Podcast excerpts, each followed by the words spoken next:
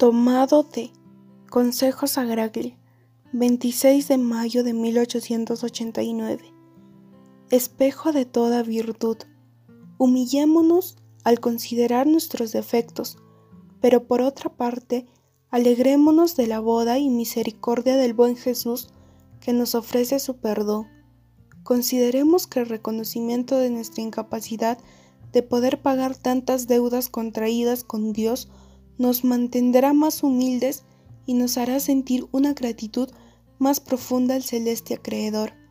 Modelémonos siempre en la imitación de María, buscando practicar sus virtudes.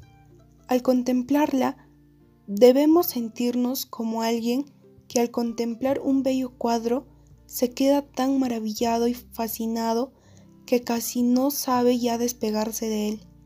El alma de María es el conjunto de todas las perfecciones, una armonía dulce y agradable de las virtudes más bellas y precisas.